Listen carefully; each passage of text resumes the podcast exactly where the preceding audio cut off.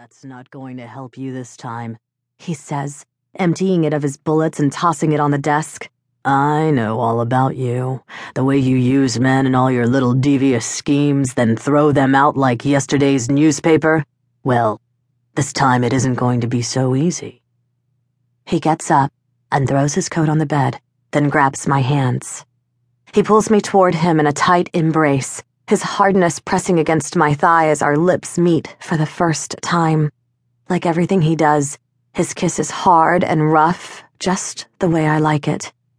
As the stubble from his five o'clock shadow scrapes along my jaw, I quickly give in, submitting to his embrace.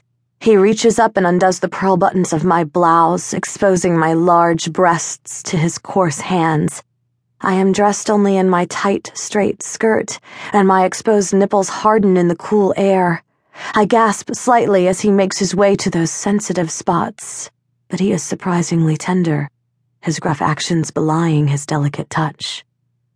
I, too, have a secret.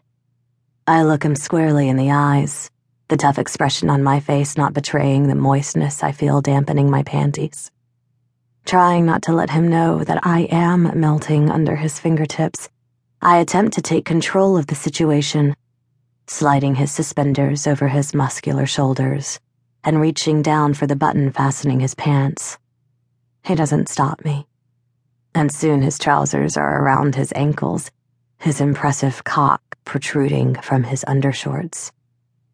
His hands slide from my breasts to my shoulders and he guides me downward to my knees. Aroused as much by his massive member as his kisses, I crouch eagerly at his feet and take him into my mouth. At first, I wrap my lips around only the tip of his cock, teasing him, letting him know that he can't conquer me completely. I grasp his balls in my hand, squeezing them and raking them slightly with my crimson talons. He starts to moan as I slowly swallow his long shaft, feeling the veins that protrude through the skin as they run along my tongue. I suck hungrily, still fondling his balls as I squeeze his ass with my other hand, and he starts to writhe.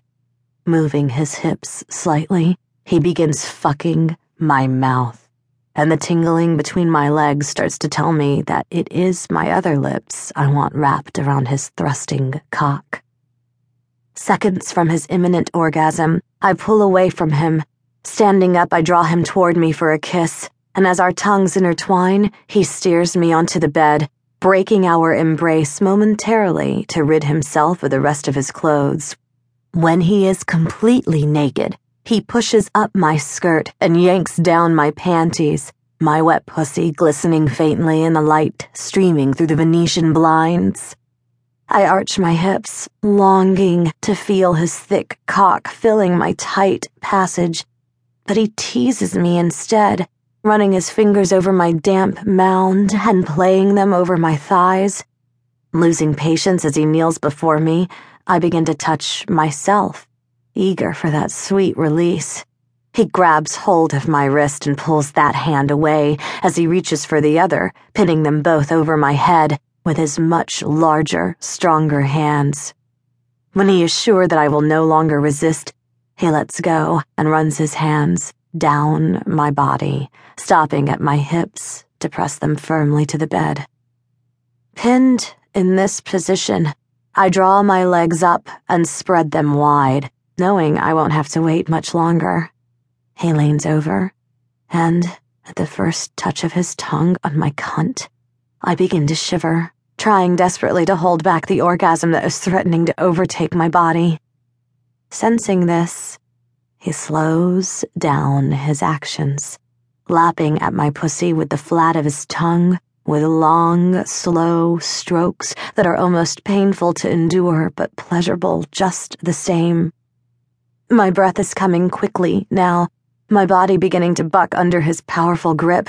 I am desperate to climax, practically willing to beg him to make me come when he drives his fingers into my wet hole. Instantly, I cry out, overcome by waves of pleasure, and it is only his grasp that keeps me solidly on the bed. Struggling to catch my breath, I slowly regain control of my senses.